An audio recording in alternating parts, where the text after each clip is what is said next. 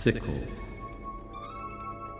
Bleeding saints and forest witches, the past unburied, the books unsealed, the old celebration returning.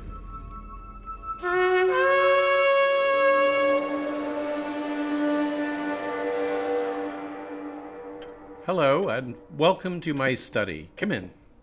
Uh, now, listeners who did not happen to tune in for our last episode may have some catching up to do, as there have been some uh, changes with our program. We have someone new pulling our books from the shelves here and reading those passages that will be uh, directly quoted, and her name is Mrs. Carswell. Hello. Now, I've had quite a few questions about my uh, former valet and what exactly happened. And as I said last week, I really don't want to go into it all. Suffice it to say, it was a uh, very sad, very uh, unfortunate event. But Mrs. Carswell has done an excellent job taking over not only the readings for the show, but the uh, management of uh, household affairs. Thank you. There have been all manner of inquiries and uh, forms and statements to sign as uh, fallout from all of this, not to mention the repairs to the house. So, in the interest of maintaining some sort of equilibrium, we have agreed not to speak of the uh, situation with. Um, My brother. uh, yes, I wasn't sure what we were going to say exactly. Mrs. Carswell, you see, thought it best to avoid mentioning her brother's name. That is the name of my uh, former valet. Names are a form of invocation. Well, in this case, it in in any case, I was going to mention that we are temporarily suspending our mailbag listener question segment as it's been overwhelmed with questions not really relevant to the program but just prying me for information about Just say X if you don't know what to say. About X. Any right. substitution will take the power away. right but i would encourage listeners t- who have questions related to actual folklore to submit them for uh, future segments or even even questions about our new reader um, I normally don't suggest those sorts of personal questions, but if we could just get a bit more forward looking in our queries, assuming you don't object, Mrs. Carswell, Of course not. perhaps they'd like to know your interests and hobbies, maybe about your bees. Mrs. Carswell, for instance, has won awards in the area of uh, beekeeping and honey production. Buckfast bees. It's the best honey. And our family's line is pure like it should be. Others say they keep buckfast, but their queens are open mated. You can't say you keep buckfast with a queen like that. It's disgusting. Well, we'll save the bees for the next show. It's just an example. It's disgusting calling herself a queen and acting like that. Perhaps we can get into a bit of bee folklore. We burned six hives back in 1994 when that happened. There's nothing else you can do. I wasn't going to tell Mother till morning, but when she found out, she just lit up. It was after midnight, but she went right out there with the kerosene, in her nightgown. I remember her standing there in front of the fire. It barely covered her. All right, th- then. I'm going to start the show now. Episode 32 Vampires, Shroud Eaters, and the White Plague.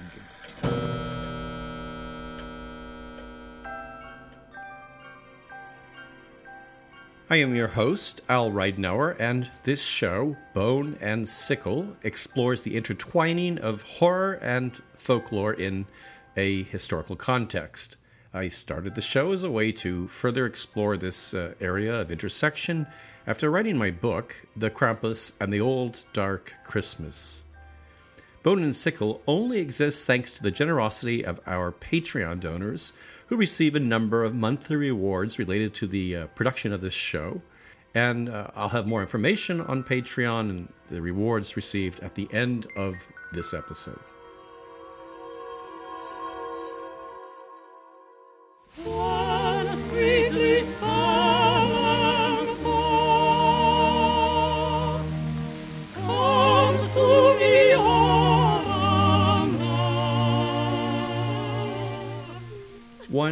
Sweet, solemn thought. The hymn you were hearing was played at Exeter, Rhode Island's Chestnut Hill Cemetery in June of 1884. It was requested as the uh, farewell music at the funeral of Mary Olive Brown, whose mother had died the year before, like Mary, of uh, tuberculosis. In January of 1892, Mary's sister, Lena, also died of the disease, and because it was winter and the ground frozen, she was stored in a crypt for spring burial in the uh, family plot. Lena was eventually buried and received a tombstone in which her middle name was more prominently chiseled, and it's by that middle name that uh, some listeners may already know her Mercy Brown. Mercy has a reputation as an American vampire, a sort of vampire at least, thanks to a curious New England folk belief and the uh, ghoulish ritual that transpired after her burial. The ritual was undertaken when Mercy's brother Edwin also sickened with tuberculosis. The uh, superstition in question and the reason Mercy's father embraced it are explained in this story from the uh, Providence Journal of uh, March 19th, 1892. During the few weeks past, Mr. Brown has been besieged on all sides by a number of people who expressed implicit faith in the old theory that by some unexplained and unreasonable way, in some part of the deceased relative's body, live flesh and blood might be found, which is supposed to feed upon the living who are in feeble health. Three days later, an article in that same paper further clarified the details of the ritual that uh, was to be undertaken. And the belief is that, so long as the heart contains blood, so long will any of the immediate family who are suffering from consumption continue to grow worse. But if the heart is burned, that the patient will get better. And to make the cure certain, the ashes of the heart and liver should be eaten by the person afflicted. Despairing of his son Edwin's condition, and with little hope in uh, medical solutions of the day, Mercy's father arranged for this operation to be carried out on March 17, 1892. The uh, disinterred bodies of his wife and eldest daughter proved to be little more than skeletons, but Mercy, who had only spent a few winter months in the crypt, had retained her flesh and organs, and there were a few drops of blood still within her heart. While the family doctor who extracted the heart found this unremarkable given the cold conditions and relatively recent death, others in attendance took it as a sign of vampiric vitality. And the heart was burned, and the ashes of Mercy's organs were mixed with water and provided as a tonic to Edwin on his sickbed. Sadly, it does not appear to have helped, as within two months, Edwin also succumbed to the disease.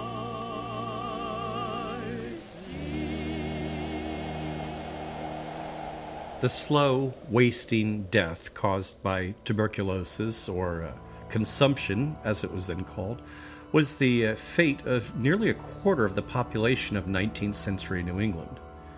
This idea that those claimed by the disease could consume other family members from the grave led to uh, dozens of ritual disinterments throughout the area, particularly in uh, Rhode Island, uh, Connecticut, and Vermont. Decried as backwoods barbarity when it happened in 1892, Mercy's uh, post mortem uh, mutilation was the uh, last incident in a series that began in the 1730s. Some of the uh, earlier cases in the late 1700s involved another curious twist in the superstition, described in a case from Vermont mentioned in David L. Mansfield's 1884 book, The History of the Town of Dummerston. It is said that a vine or root of some kind grew from coffin to coffin, of those of one family who died of consumption, and were buried side by side. And when the growing vine had reached the coffin of the last one buried, another one of the family would die. The only way to destroy the influence or effect was to break the vine take up the body of the last one buried and burn the vitals. This ritual was carried out in September of 1792 on behalf of the family of a Lieutenant Spalding of Dummerston.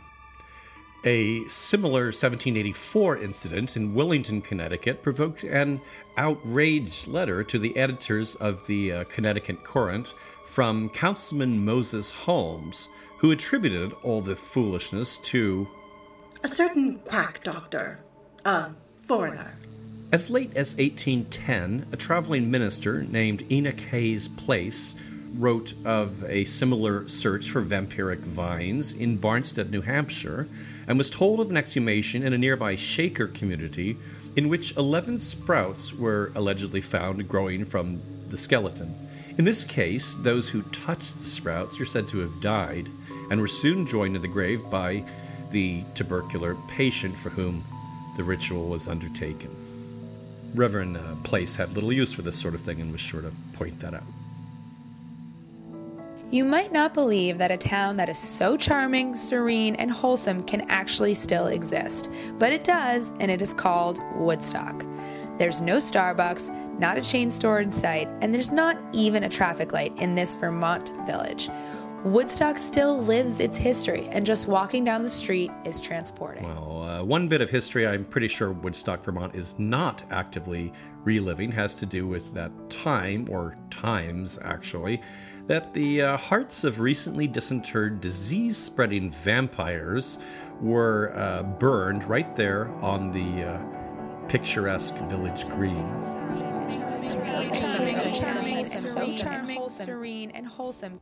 This happened first on Valentine's Day in 1817 when the heart of uh, Frederick Ransom was burned in the forge of the village blacksmith under the direction of his father. An even more elaborate ritual, staged in 1830, is documented in an eyewitness account quoted in an 1889 edition of the Journal of American Folklore.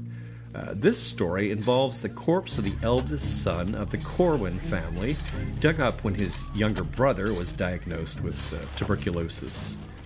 At the exhumation, the heart was removed by a team of doctors, which included founding members of uh, the Vermont Medical College, and was found undecayed and containing liquid blood, which, according to the uh, medical team, assured vampirism in front of a large crowd consisting of old men of renown, sound minded fathers among the community, discreet, careful men. The bloody heart was burned to ash in a cauldron. A certain measure of the ash was set aside for the uh, stricken Corwin boy, and the pot containing the remainder was buried in the village green in a 15 foot hole, filled, then covered by a 7 ton granite slab. Then, to be safe, they sprinkled the granite sealed grave with blood coming from a bullock or young castrated bull. Some of the blood shed by the animal was also mixed into the ashes to be later administered as a tonic uh, to the boy. Despite all these precautions to secure the cauldron with the uh, vampiric ashes, Local lore maintains that the cauldron disappeared, or at least was not successfully retrieved, when in 1890 some hooligans attempted to dig it up. A contemporary report from the uh, Vermont Standard imaginatively describes their adventure. They heard a roaring noise as of some great conflagration going on in the bowels of the earth, and a smell of sulfur began to fill the cavity whereupon, in some alarm, they hurried to the surface, filled up the hole again, and went their way. It is reported that considerable disturbance took place on the surface of the ground for several days where the hole had been dug. Some rumblings and shaking of the earth, and some smoke was emitted. Though the particular association between the uh, undead and uh, tuberculosis seems rather specific to New England, such things uh, aren't without precedent in Europe, as implied in our story from Dummerston, Connecticut, uh, by the attribution of all this to a foreign doctor. Folklorist Michael Bell, whose book Food for the Dead looks extensively at this topic, has suggested Germany as a possible source and found disinterment rituals intended to placate the undead among Pennsylvania Germans as late as 1949, citing a case having to do with the clothing in which a corpse is buried. But going further back in German history, one can find even closer parallels to the uh, New England undead and their uh, association with disease. In particular, the creature I'm referring to is the Nachtzehrer, from the word Nach, for uh, after, as an afterlife, and uh, Zehren, which means to live off of. The uh, Nachtzehrer, like the New England cases, was particularly associated with disease and epidemics, and would likewise also torment or drain the life from those close to it. A defining attribute is its tendency to feed upon its shroud and even its own body, a sort of food providing the nourishment necessary for the creature to rise and continue feasting on the living. Scholarly references to the uh, go back uh, to the uh, 1400s, with the first mention I find appearing in the uh, German witch hunter's guide, the uh, Malleus Maleficarum, it speaks of a town decimated by the plague, noting that there was a rumor that a certain buried woman was gradually eating the shroud in which she had been buried, and that the plague would not cease until she had eaten the whole shroud and absorbed it into her stomach. A council was held, and the magistrate and governor of the city dug up the grave and found half the shroud absorbed through the mouth and throat into the stomach consumed. In horror at this sight, the magistrate drew his sword and cut off her head and threw it out of the grave, and at once the plague ceased. Another interesting term for the Nachtzehrer, derived from the uh, noises that it produced in its grave, would be the uh, Schmatzende Toten, or smacking dead. The first use of this uh, unpleasant term seems to be uh, Heinrich Kornmann's 1610 volume of Miracles Associated with the Dead, Miraculis Mortuorum, in which the phenomena is also strongly associated with times of plague. The uh, topic takes center stage in the 1679 volume by theologian Philippus Rohr called, in Latin, The Masticating Dead. Among his examples, Rohr mentions a 1672 case from Leipzig of an exhumed corpse having devoured both his own arms, and that of a man interred in the town of Egwanschitz uh, who had devoured and swallowed his own shroud, but also half devoured the corpse of a woman in a nearby grave. Rohr also mentions an undead creature in the village of Nienstade who in 1603 was heard uttering from the grave a hoarse sound like the heavy grunting of swine.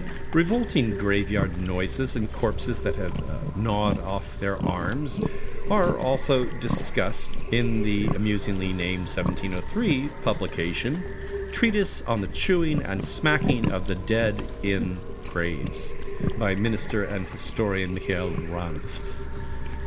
But by the 1720s and 30s, a kind of vampire we recognize more today had arisen in the uh, Austrian ruled region now known as Serbia. As reports came in of bodies being staked and burned, the notion of vampires leapt to public attention, as uh, we discussed in episode 20. This new Eastern vampire and its association with blood drinking eventually overshadowed or subsumed the uh, German and English, as we'll see, notion of um, shroud eaters or the uh, Nachtzehrer. Eventually, the uh, public panic over these uh, grisly exhumations and mutilations of corpses led Empress Maria Theresa of Austria to recruit the Dutch physician Gerhard van Swieten to look into the matter. His report attributed many or most of the phenomena to natural causes and didn't much to relegate the vampire to the world of fiction, but even the belief in the older Nachtzehrer persisted in some corners. I uh, find, uh, for instance, a volume from 1908, uh, Communications of the uh, Silesian uh, Folklore Society, that's an area between Germany and the Czech Republic and Poland, which uh, still reports an active belief that Nothing should be left close to the mouth of a corpse. No cloth or other material, lest they chew on it.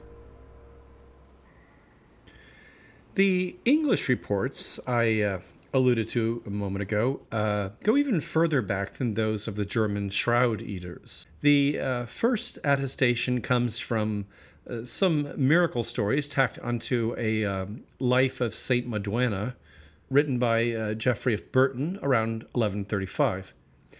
It begins with uh, a feud between rival lords when two serfs run away from one and seek refuge with the other. Uh, at some point, the uh, miscreants die and are buried, but soon rise in undead form. The whole following night, they walked through the paths and fields of the village, now in the shape of men carrying wooden coffins on their shoulders, now in the likeness of bears or dogs or other animals. They spoke to the other peasants, banging on the walls of their houses and shouting, Move, quickly, move! Get going! Come! It's not explicit, but it seems the undead who are bringing a plague to the village are calling uh, to others to join them in death. In any case, this is the result as All the peasants fell into desperate straits, and within a few days, all except three perished by sudden death in a remarkable way. the remedy again lies in ritually destroying the bodies. And when the bishop gives his permission for exhumation, their shrouds, if not explicitly said to have been eaten, have been disturbed in the grave. They found them intact, but the linen cloths over their faces were stained with blood. They cut off the men's heads and placed them in the graves between their legs, tore out the hearts from their corpses, and covered the bodies again with earth. As in our New England stories, the hearts require a more potent form of annihilation by fire. When they had at last burned up, they cracked with a great sound, and everyone saw an evil spirit in the form of a crow fly from the flame. Soon after this was done, both the disease and the phantoms ceased.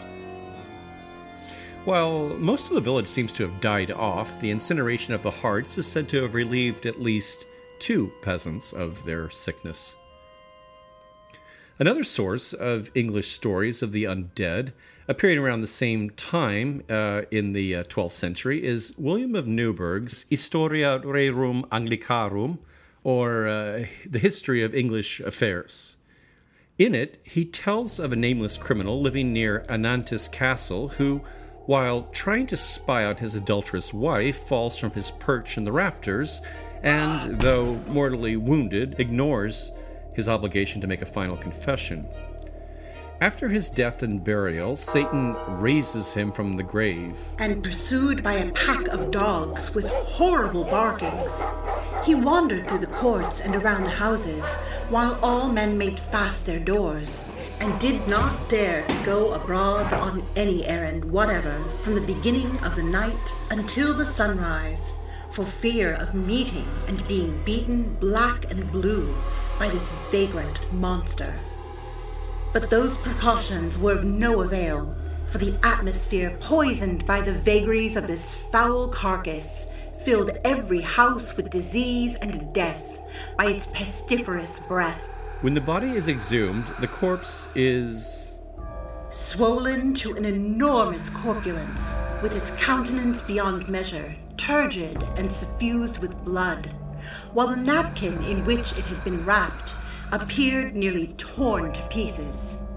The young men, however, spurred on by wrath, feared not, and inflicted a wound upon the senseless carcass, out of which incontinently flowed such a stream of blood that it might have been taken for a leech filled with the blood of many persons. Then, dragging it beyond the village, they speedily constructed a funeral pile, and upon one of them saying that it was the pestilential body would not burn unless its heart was torn out. The other laid open its side by repeated blows of the blunted spade, and, thrusting in his hand, dragged out the accursed heart. This being torn piecemeal, and the body now consigned to the flames. The pestilence which was rife among the people ceased, as if the air which had been corrupted by the contagious motions of the dreadful corpse were already purified by the fire which had consumed it. While there's plenty of myth woven into stories like these, archaeological finds known as uh, deviant burials uh, or therapeutic burials or bone disruptions uh, provide evidence, at least, of the preventative measures undertaken against the undead. Geoffrey of Burton's uh, mention of heads being cut off and placed between the legs of the undead calls to mind the discovery in 1990 in Griswold, Connecticut, of the remains of one of our uh, tuberculosis vampires reburied in 1790. The skull was found removed from the spine and placed Jolly Roger style between two crossing femurs. While there have been a number of bodies uncovered with the uh, familiar stake securing it to the grave, the most commonly uncovered uh, bone disruption seems to involve the wrenching open of the jaw to accommodate a stone jammed into the mouth to stop the creature from feeding on its shroud, or worse, the blood or vitality of those above the earth. This treatment, along with the uh, use of coins or earth loaded into the mouth, is also mentioned by Ranft in his uh, treatise on the chewing and smacking of the dead in graves. In the last few decades, there have been a number of well publicized cases of such deviant burials. A uh, 2016 discovery of a 500 uh, year old grave in the uh, Polish town of uh, Kamień Pomorski, and the uh, famous Vampire of Venice, excavated in 2006, significantly from among the bodies buried on the uh, cemetery island for plague victims, Nuovo Lazzaretto. Receiving less attention, but attesting to the age of the custom, was a 2018 discovery in an Umbrian cemetery of a 5th century skeleton of a 10 year old of undetermined sex with a rock or brick lodged in its jaws. Significantly, this skeleton showed forensic evidence of suffering from malaria and was buried amid other bodies showing similar signs, suggesting the burial was undertaken to combat an epidemic for which this uh, supposedly vampiric child may have been held responsible. Der Fluch wird auf den Menschen lasten. Der Fluch des Vampirs Nosferatu. Now, realizing I would be talking about vampires and the plague, I'd imagine the uh, scenes in the German movie Nosferatu associating the two probably came to mind for a lot of listeners. Uh, director F.W. Murnau's uh, 1922 version of the Dracula story, uh, as well as Herzog's 1979 remake, uh, use a number of means to associate the uh, vampire with the plague. Instead of arriving from Transylvania in 1890s London, it's staged in 1840s Bremen to coincide with an actual historic plague in that North German town. When the ship bearing Dracula, or Orlok as he's here renamed, uh, drifts into port with its lifeless crew, the townspeople ascribe the deaths to plague and panic ensues. Later scenes show massive funeral processions that suggest at once both a time of plague and uh, deaths caused by the vampire. And perhaps uh, taking a cue from Orlok's very rat like makeup in the original, uh, Herzog uh, plays up this connection, giving us uh, a literal horde of rats pouring out of the death ship, and uh, adds to uh, Murnau's uh, funeral processions a surreal scene in the town square mimicking the uh, medieval dance of death associated with the uh, Black Death. None of this is uh, in Bram Stoker's Dracula. But if we return to our New England vampires and their connection to tuberculosis deaths, we may find something.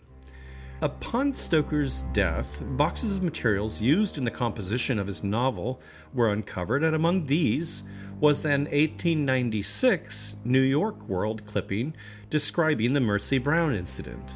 As some have argued that the novel's uh, publication only a year later would mean that the Mercy Brown case could not have played a major role in the story's conception, but elements may have nonetheless made their way in.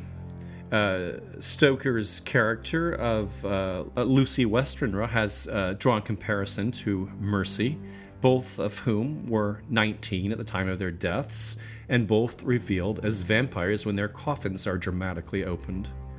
This uh, may all be very speculative, but a stronger connection between Stoker's vampires and tuberculosis is suggested in the uh, character Mina's description of Lucy in uh, terms that could equally describe a delicate consumptive.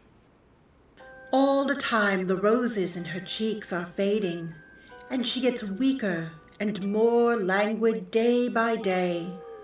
At night, I hear her gasping as if for air. The resemblance between the literary vampire and the consumptive is pronounced. First, the uh, tuberculosis patient is notably pale, which has given rise to another name by which the disease was known, uh, that in our show title, the White Plague. Uh, the patients would also grow gaunt, uh, with sunken eyes, and thanks to coughing fits, bringing uh, blood up from the airways, the corners of their mouths might be streaked with blood. Patients would rarely sleep through the night thanks to coughing fits and would therefore adopt nocturnal habits resembling Lucy's uh, nighttime sleepwalking, for instance.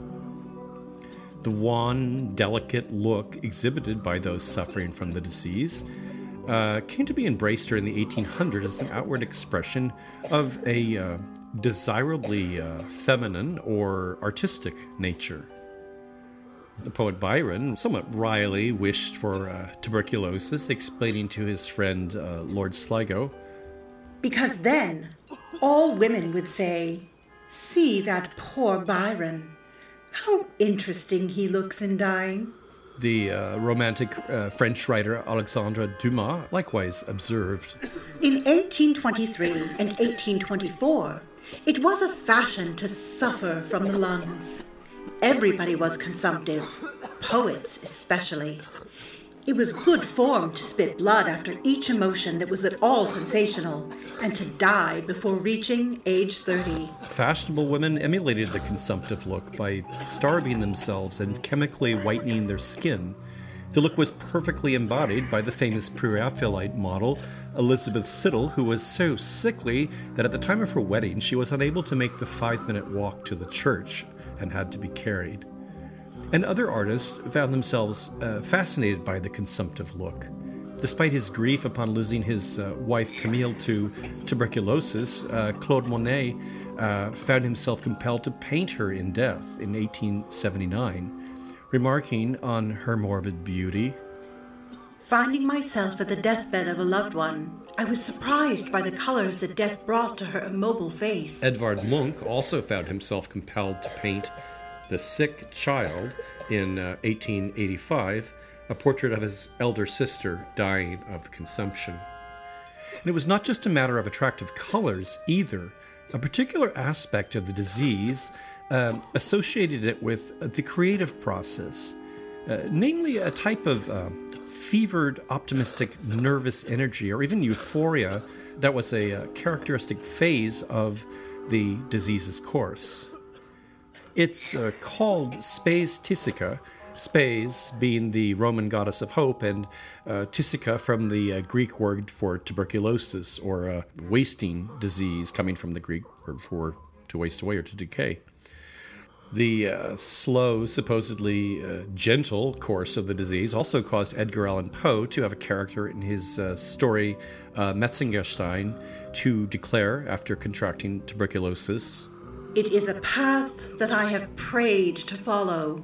I would wish all I love to perish of that gentle disease. Poe would later confront the disease on more realistic terms when his wife Virginia contracted tuberculosis. But prevailing attitudes and perhaps his unflaggingly Gothic sensibilities still caused him to regard Virginia's state as. Delicately, morbidly angelic. And he later remarked in a letter on Virginia being overtaken by a coughing fit Suddenly she stopped. clutched her throat, and a wave of crimson blood ran down her breast. It rendered her even more angelic. But the uh, literary figure, uh, perhaps most often associated with the disease, as he succumbed to it himself in 1821, is John Keats. The poet not only lost his mother to consumption, uh, but also nursed his brother who was dying of the same disease.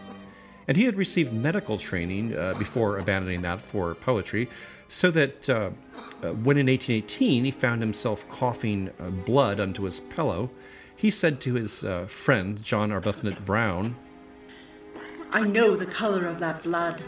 It is arterial blood. I cannot be deceived by its color. It is my death warrant. I must die.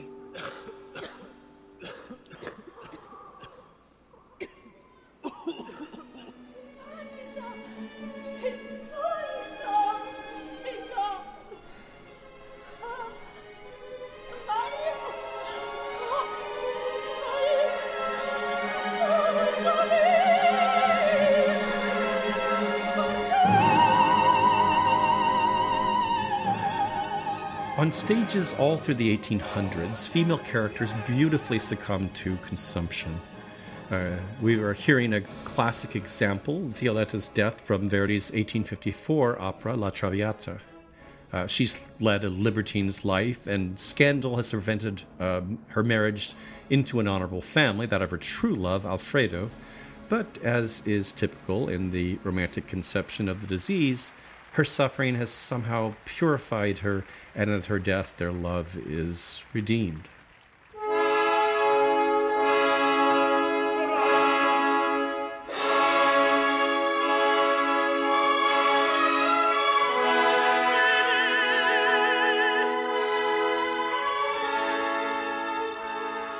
And now Mimi has just died of tuberculosis in Puccini's 1896 opera La Boheme.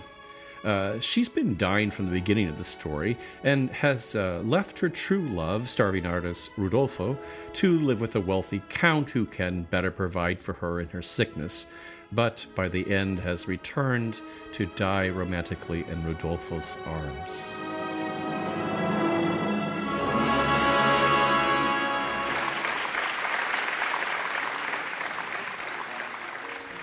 And uh, speaking of music, there is also uh, Chopin, whose wife, known by her masculine pen name, uh, Georges Sand, uh, like Poe, described her consumptive husband as a poor melancholy angel, commenting that Chopin coughs with infinite grace. Uh, perhaps this was all said a bit ironically, if uh, truth be told.